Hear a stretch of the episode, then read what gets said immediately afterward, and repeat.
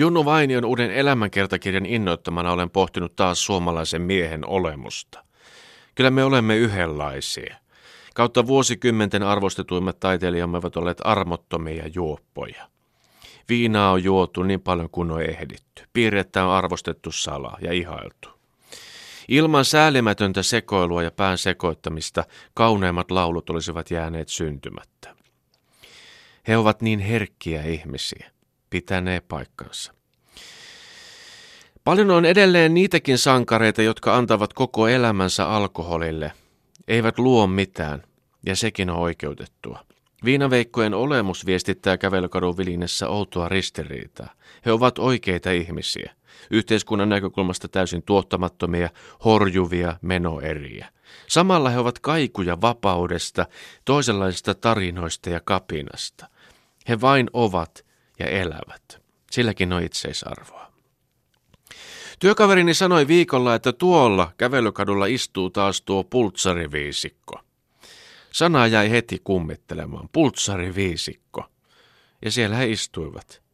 Olen aina ollut oudon kiinnostunut pultsareista. Näin siellä välillä itseni, välillä sukulaiseni, näin suuren seikkailun, joka on alkamassa. Niinpä kävin läpi alkuperäisiä viisikkokirjoja. Ne on kirjoitettu Englannissa 40-60-luvuilla. Niiden kautta vasta ymmärsin, että elämä on seikkailu. Viisikkokirjoissa porukka kokoontuu säännöllisesti yhteen ja alkaa tapahtua. Joka kerta yhdessä ollessaan viisikko sekaantuu johonkin seikkailuun. Viisikon maailmassa ollaan aina lomalla ja ilman vanhempia. Ja näin tapahtuu tosielämässäkin. Meillä ei ole mitään rakentavaa mielipidettä noista poliukoista. Haluan nyt viisikkokirjoista ammentaen yrittää ymmärtää kotikaupunkini pulssariviisikkoa. Otetaan viisikkokirja vuodelta 1951, Viisikko retkellä. Hyvä avainromaani ymmärtämiseen. Retkellähän he ovat.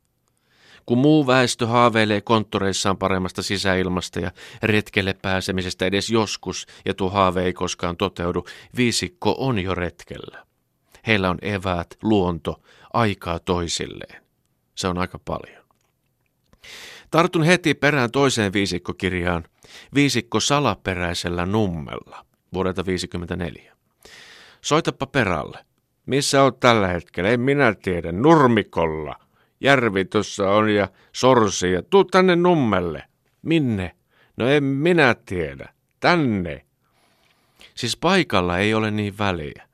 Se on aina joku salaperäinen nummi, jonne kaikki eivät löydä. Me työn orjat haaveilemme Sisilian auringosta ja New Yorkin kulttuuritarjonnasta, mutta se missä nyt olemme on kauhea paikka. Ja siinä elämme. Vielä pari avainromaania, jotta ymmärtäisimme. Viisikko löytää jäljen vuodelta 1956. Me haaveilemme niin isoista asioista nykyään, että emme näe pieniä asioita. Kun kaikki on mennyt ja haaveet kutistuneet, saattaa vihdoin nähdä lähelle, pieniin jälkiin, joita luonto ja ihminen ovat jättäneet. Näin pultsari viisikko tekee. Viisikko vanhassa majakassa ilmestyi vuonna 1961. Missä ootte? Vanhassa majakassa. Päästiin sisään. Ritu laulaa just karaoke. Täällä on ihanaa. Me kaikki ollaan täällä.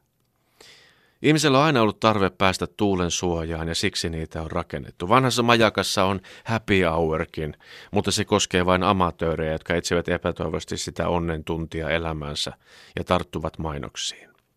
Vielä yksi kirja käännettäväksi. Viisikko ja aavejuna ilmestyi vuonna 1948. Siinä on jo kirjan nimessä kerroksia, niin kuin ihmisen elämässä. Pultsariviisikon elämässä AV-junan saapuminen voidaan nähdä pitkän juomaputken jälkeen tulevana krapulakautena. Kaikki on pelottavaa ja epätodellista, mihinkään ei voi uskoa. Mutta AV-juna voi olla viisikolle myös väline matkan tekoon. Elämä on meille kaikille matka, eikä paljon muuta. Maisemat vaihtumat, outoja juttuja tapahtuu. Tärkeää on vain se, että olemme kavereiden kanssa samassa junassa – tiedostaen, että päätepysäkki tulee jossain vaiheessa. Nyt on vain elettävä ja tanssittava. Katso nyt kotikaupunkini pultsariviisikkoa erilaisin silmin. Samoilla silmillä saatan lukea illalla pätkän Junnu Vainiota.